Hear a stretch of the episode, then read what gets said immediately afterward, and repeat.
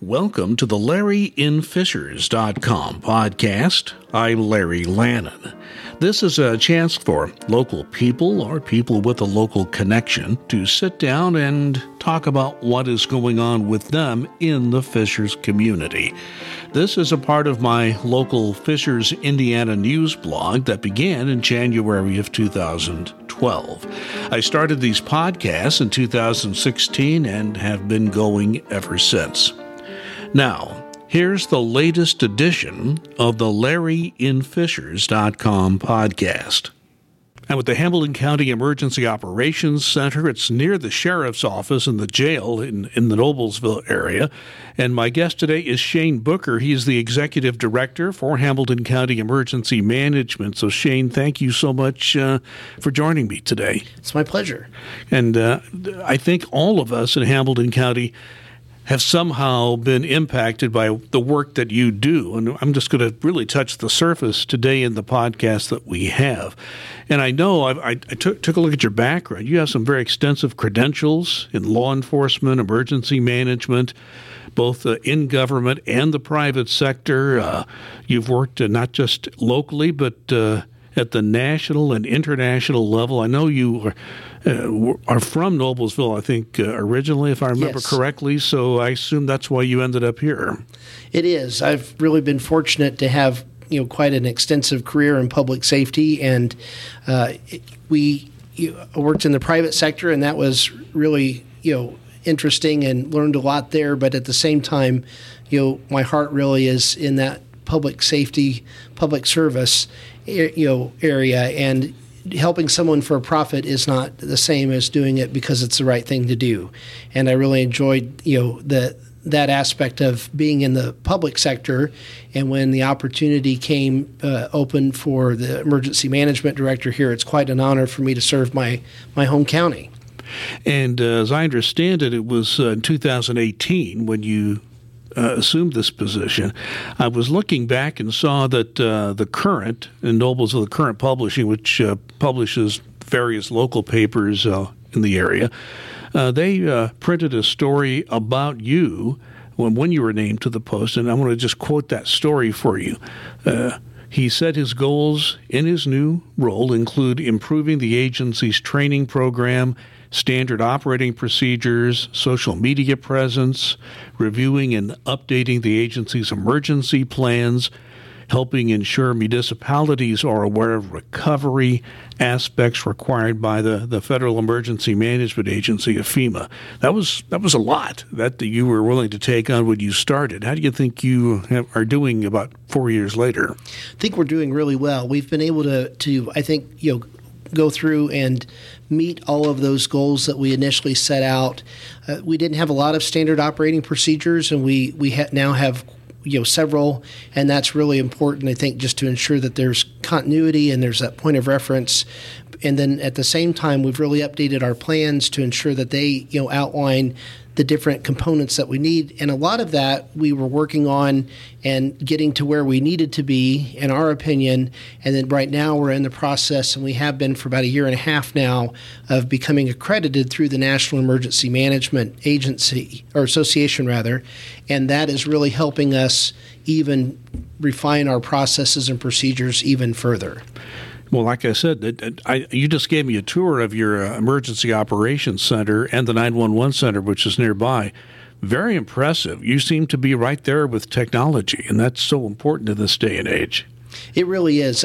There's a lot that we rely upon, you know, to be able to collect information through social media, and you know, we can have the nicest EOC in the world, but if you don't have the processes behind it, it's not going to work. And that's one of the things that really has helped us is having the right technology and being able to implement that, train to it, but then most importantly, making sure it meets our operational needs. So as things need improved, our systems are agile enough that we can make those changes to help ensure we're doing doing what we need to do efficiently. And you have, uh, I think we talked earlier, you have nine full time employees on your staff, a couple of part timers, and a, a, large contingent of volunteers. I would have to think, and I, this is a comment that I made, and I think I want to point this out. The only way Hamilton County could have an emergency operations center and operation such as you have would be with the support of the county commissioners and the county council. They've certainly been willing to support your work and to fund it we really are fortunate. That, you know, there's a lot that, that comes into play, and we really appreciate the support of the, the Board of Commissioners and being able to provide guidance and you know giving us that latitude to do what needs to be done to ensure we have a strong program. And the County Council, you know, they've been just amazing with us. We do get a lot of federal grants, but when we receive those grants from FEMA, one of the challenges is that it takes about a year before we actually get that money back. And so the county council's been very supportive in allowing us to use money from the county general fund, but then to reimburse that through the grant process. And, you know, unfortunately, not every county is in that financial position to be able to front money like that for a year.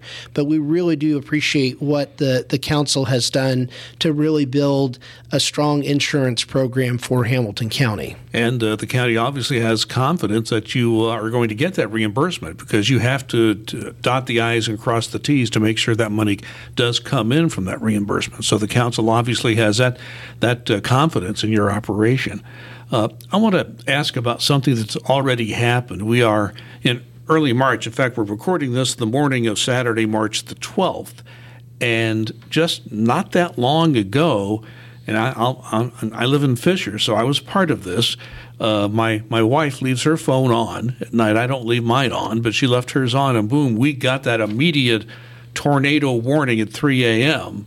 the other Sunday morning. I think what it's about a, what was one or two weeks ago. It's it's uh, it was it was uh, it woke me up pretty quickly. Then I heard the sirens go off after that.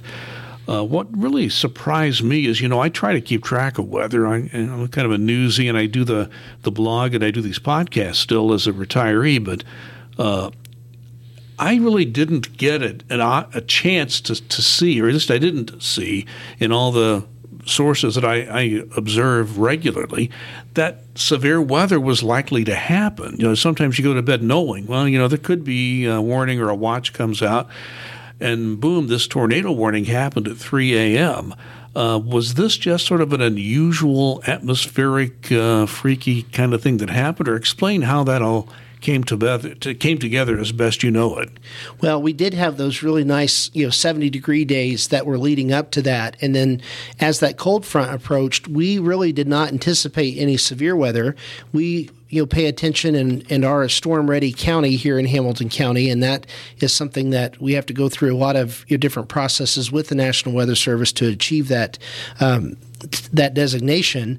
But for us, we also watch the Storm Prediction Center. And normally, if we were to see a watch, you know, that typically would mean that we would be in a slight risk for severe weather. The lower category below that is marginal, and then below that is just a chance of thunderstorms. So the Storm Prediction Center didn't even have us in a marginal risk for severe weather. They said it was just, you know, a chance of thunderstorms. So when the weather radio went off, you know, on my nightstand saying that there was a uh, severe thunderstorm watch, then for us, we went ahead and automatically, you know, activated what we call storm operations, where we bring at least four people into the emergency operations center who are there to monitor that, coordinate with people out in the field, both public safety and amateur radio operators who are trained storm spotters. And then when that warning uh, was issued for the tornado, which was based on rotation, even though it was just at that that threshold of whether or not should they issue a warning. I was told by the National Weather Service they went ahead and issued that tornado warning, and then our meteorologist here in the Emergency Operations Center activated the sirens for those areas that were in that warning polygon. Interesting that, and I want to ask you about that because this was a tornado warning that was issued, even though no tornado or funnel cloud had been sighted. But uh, I, I have noticed, and I'm no expert in this, but I try to follow it as a layperson, uh, that the technology that's now used by some of the TV stations and the National Weather Service can detect the circular motion of a cloud, and that's enough sometimes to uh, issue a tornado warning. I mean, that that is pretty uh, remarkable if you think about it. It is. One of the things that we look at and th- doing the same thing that the National Weather Service is doing is most people are familiar with that traditional radar image that's showing us precipitation. Mm-hmm. Uh, but one of the things that we look at is that base reflectivity, or in that base, I'm sorry, not reflectivity, but the base velocity. And that base velocity is trying to look at what are the clouds and the wind patterns doing in that cloud. And as we get more of those, basically the red and green colors, as those are more close together and we start seeing that, uh, you know, kind of fight between the, the cold and the, the hotter air, and we see winds going in different directions, then that really can be an indication that there's possible rotation in that cloud, and it's better to be you know safe than sorry. And a lot of times, the National Weather Service will issue those tornado warnings based upon uh, radar indications. So you do have trained spotters. I know National. Well, I actually sat through one of the training sessions once just to kind of get a feel for it. But there's a training session that's provided uh, for people who are trained spotters. I know some of the ham opera, uh, which are amateur opera, opera, call them ham amateur radio operators. Uh, they normally get that kind of training and work with you if they see something uh, to get that uh, reported quickly as possible. Uh, but it, it does take a little bit of training to know the difference between a thunderstorm rolling through a funnel cloud that you see with that circular motion, and of course, a tornado is not that hard to miss. But sometimes just seeing that storm that is uh, spawning a tornado, you do really have to have some training to understand what those cloud formations mean. Uh, talk a little bit about that. Well, it's a little bit ironic because we had our storm spotter training by the National Weather Service that on Saturday, and then you know we had the the tornado warning on on Sunday early Sunday morning, Saturday night. The one thing that that we you know do with our trained spotters is we're in communication with the National Weather Service through amateur radio, and if they see something on radar, radar, they will ask us if we have anyone in that area, and if we do, then we'll you know have them see what they can see. One of the big challenges for us here in the central part of the United States is we've all seen the tornadoes out in the plains, and you know kind of that classic tornado look but then part of the challenge here that we have, especially in Indiana, is that most of the tornadoes that we have are rain wrapped. And if you're not, you know, kind of in the right spot, almost behind the tornado, it's really difficult to see. And that's one of the reasons that we really, you know, recommend that people, you know, avoid that temptation to see if I, what, you know, can I see it? And most of the time, you're not going to see the tornado. It's going to, you're going to have to be kind of in that very small window in the right spot, you know, in the right place at the right time to be able to see it. But thankfully, you know, our trained storm spotters can tell the difference between scud clouds, which a lot of people will, um, you know, think that maybe they're very ominous looking clouds and they're moving quite a bit but they're not really moving in that uh, in that circular rotation, and then uh, that can lead to you know some false reporting. But it's really important that we do have those folks that do have that training from the National Weather Service to know what to look for and where to look for it. Yeah, and that training uh, does spend some time on those scud clouds. So don't be deceived by a, stu- a scud cloud. That's not uh, a tornado. And I, I don't know, we see sometimes these TV shows where people chase tornadoes. I guess the bottom line there is if you're going to do that, do not be an amateur. You really need to know what you're doing. And most of the people who do these TV shows do know what they're doing. Don't uh, try to do this in an amateurish way. I think that's what we're trying to say. For sure. And we do not have folks that, you know, are, are tornado chasers or chase the storms in that regard. We really depend upon our network to be able to, to look at what they see from their you know, location, knowing that they can get to a safe spot. One thing we talked about before we started this, uh, I talked about some of the experiences I had working in the radio business, where, you know, in those days before the internet, uh, radio was where people turned the radios on normally if there was bad weather coming in. So we had a responsibility to be on top of it all the time.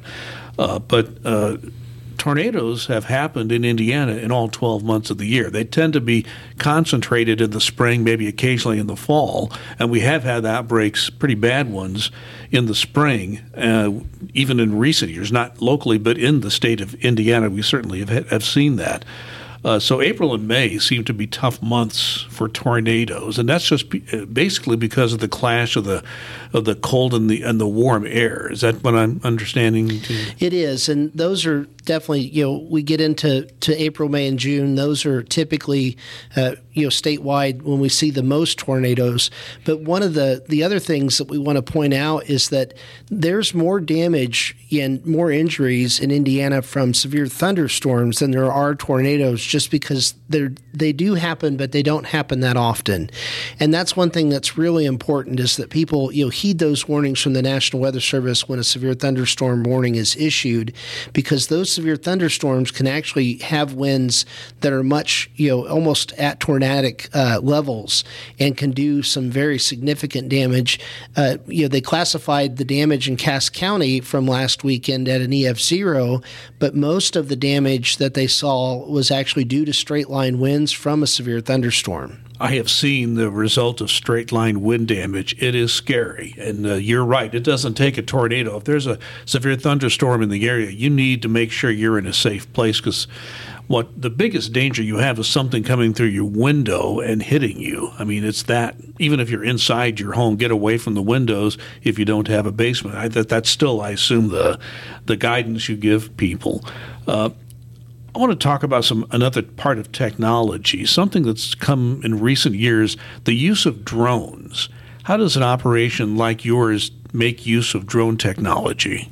We're really fortunate that we have um, an unmanned aerial systems manager, UAS manager, and they manage our drone, our fleet of drones and training program.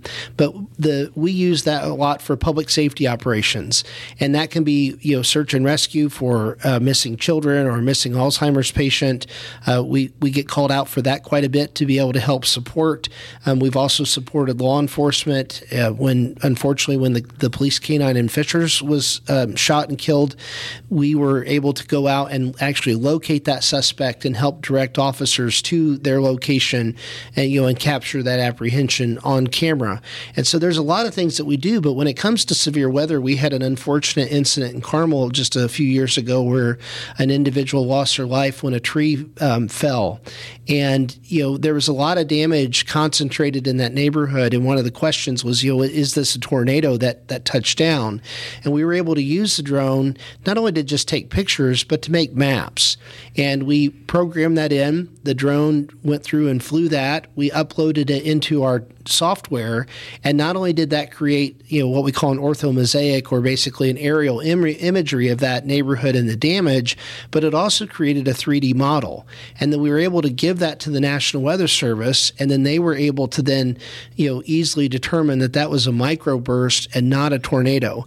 And we use that you know the drones also to help other county departments. It's not you know probably fiscally responsible for every department to have a drone, so if the Parks Department needs an updated map for an area, or if the surveyor's office needs us to, to fly an area that has drainage problems, there's a whole host of things that we use those for. And we're really fortunate to be able to have that resource and support not only our other county departments, but also the municipalities uh, throughout the county you know, we're uh, this is we're in early March. Uh, we like to think that winter weather is behind us, but it was 14 degrees this, the morning we're recording this overnight, and there was some snow in southern Indiana. We were at least had the possibility of getting some. It really didn't happen much here.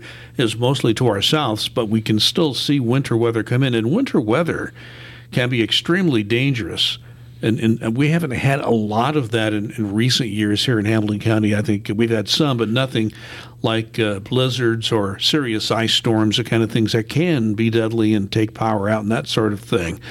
Uh, just talk about what your role is when winter, really serious winter weather hits. Well, we saw that winter storm warning that was issued for Hamilton County on February 1st. And leading up to that uh, to that incident, one of the things that our chief planner, uh, Indiana Pratty, who's also our meteorologist, he, uh, with his degree in meteorology and a member of the American Meteorological Society, we're really looking at what's going on with all of the different uh, components from the National Weather Service, the Weather Prediction Center, Climate Prediction Center, and we're putting a lot of that information together and making it really easy to understand. And then we're sharing that with the municipalities and our key partners and stakeholders to ensure that they have an understanding of not only what's going on with the weather, but then what is it that we're doing. And if the situation, you know, calls for it, which that did, then we also will, you know, make sure that we're we're talking with with folks like the Red Cross and you know others to ensure that if something were to happen and that storm were to be you know bad, then we have those components in place. You know whether it be the need for you know warming centers or shelters or emergency transportation for people, and we do that in partnership with Janus, who runs uh, Hamilton County Express. So we actually have a transportation plan in the event that there was or if there is an emergency, especially on the winter weather side, that we can you know provide emergency transportation if it were to get that bad. Yeah, it's interesting. In your emergency operations center, you have a seat for the Red Cross, and uh, anytime there's an emergency, there's excuse me always a humanitarian angle to that. So you do want to make sure they're right there, and ready to help. For sure, and I think that's one of the key things for us is that we may have one person from the Red Cross that's in the emergency operations center, but behind them is this army of people from you know Salvation Army to you know the Good Samaritan Network and others that are there and ready to help support. And that's really, I think, the big you know aspect of emergency management is we're not in charge of anything. We're just here to provide that information and coordination support.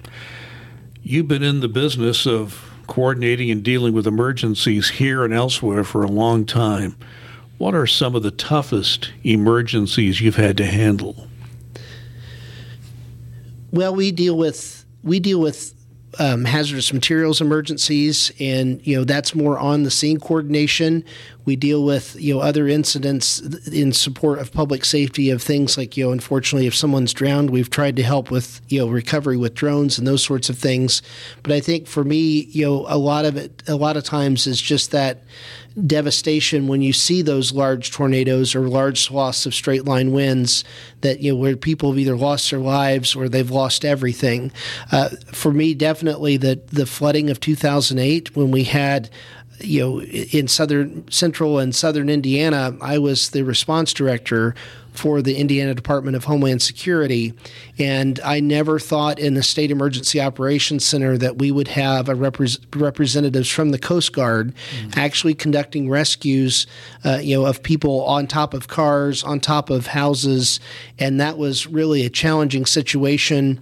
We were fortunate that the the United States Marine Corps had a Marine Expeditionary Unit that was conducting training at Camp Atterbury.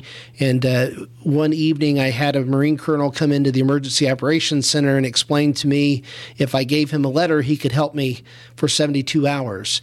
And it was later on, uh, just several hours later, that the Columbus Hospital was clearly not going to be able to get everybody out in time. And uh, I wish I could have seen it because someone said it looked like something out of a movie. That a little heli- they had helicopters coming to to you know transport people, get them out of the hospital, and they saw this smaller helicopter with the lights on come and kind of circle the hospital. They thought, you know, this is great. We've got one more helicopter coming in to do an evacuation, and then it flew off, but then kind of was just orbiting around the hospital, and they were kind of confused.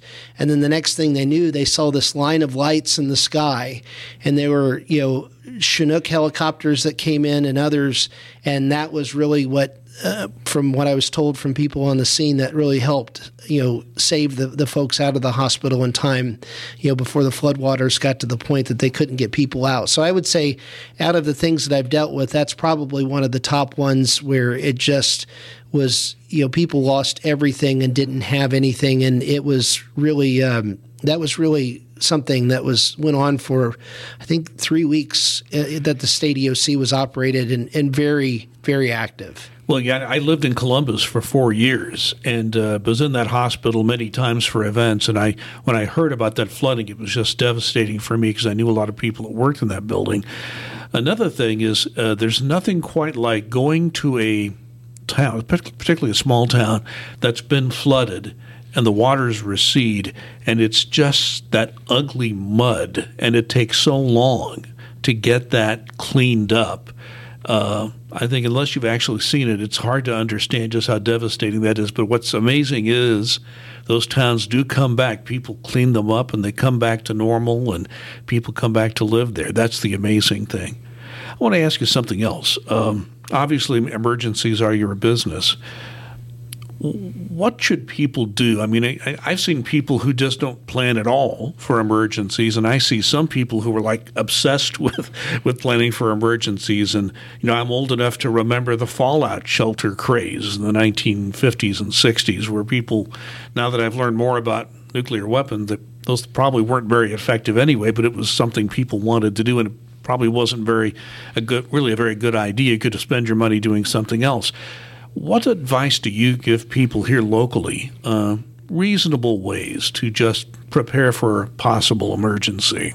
Well, I think one of the biggest things for for really everyone is to try and get past that personal bias that it's not going to happen to me.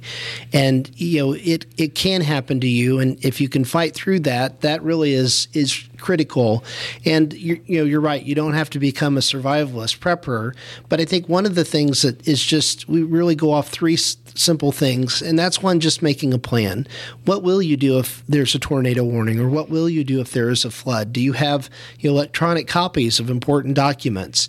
Uh, the other piece of that is making sure that you have an emergency kit that you're you know ready to go, and that you have supplies for at least three days to be able to take care of you, your family, and your pets.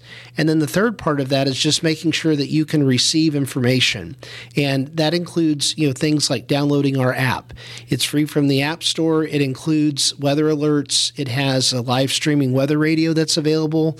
It has preparedness information and then also includes the ability for the public to submit reports directly to the Emergency Operations Center. And, you know, that may seem like a lot, but there's a lot of great information at ready.gov and they have sample plans they have checklist for kits, and then also you know information on how to receive that. Uh, you know to get additional information, and they also have information specific to children. And so I think that's really important that it doesn't have to be you know tornadoes can be scary, but at the same time, if there's a plan and you exercise that plan, that's really important. The other piece that we really recommend in that notification is making sure that every household has a weather radio. The outdoor warning sirens are only intended to warn people outside.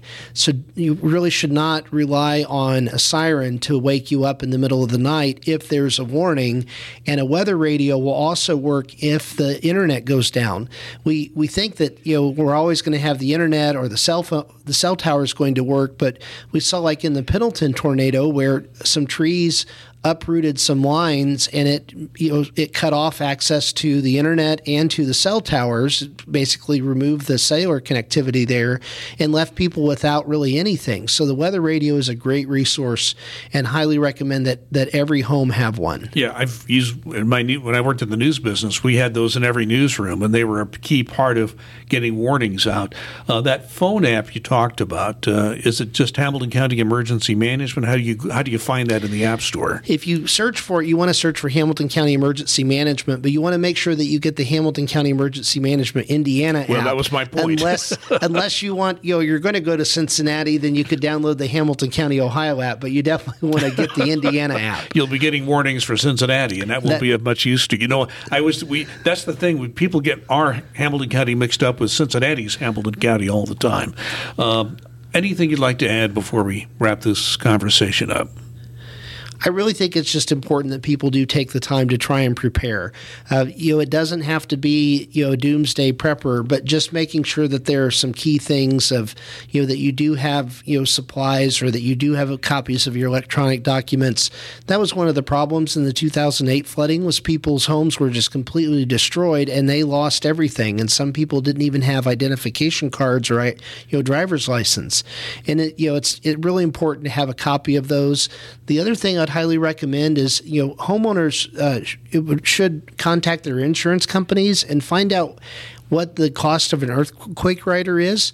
A lot of times people forget that we are in an earthquake zone. Uh, in 18 uh, in the 1800 or 1811 1812 there was the New Madrid earthquake that happened in New Madrid, Missouri. And a big difference between earthquakes here in central Indiana or in the central part of the United States versus California is many of those earthquakes are very shallow and towards the surface out you know on the west coast versus here we have that limestone and bedrock. And so when that 8.0 to 9.0 earthquake happened in New Madrid, Missouri, it actually rang church bells in Boston. And we do have areas uh, in Indianapolis and along the river here in Hamilton County that are considered liquefaction zones. And basically, the frequency of that earthquake can cause that soil to become almost kind of soupy, almost like a quicksand. And, you know, so a lot of people don't think about the earthquake hazard that we have. And I believe I pay $30 a year for my insurance uh, rider to, for earthquake coverage. And so it's really inexpensive. But without that, and if we were to have a major earthquake like that again, uh, it really could be you know very devastating for a lot of folks thinking that their homeowner insurance would cover that. Excellent point. Shane Booker is the executive director for Hamilton County Emergency Management. Shane, thank you very much for sharing some time with me today. Thank you. I really appreciate it. Thanks for listening to the LarryInFishers.com podcast. If you like the podcast, please let others know. You can find it on most platforms where you go for podcasts. Just search using this phrase Podcasts by Larry Lannan, L A N N A N. Also, if you listen on a platform such as iTunes, please take a moment, rate, and comment on my podcast series. So thanks for listening, and please be safe and be kind.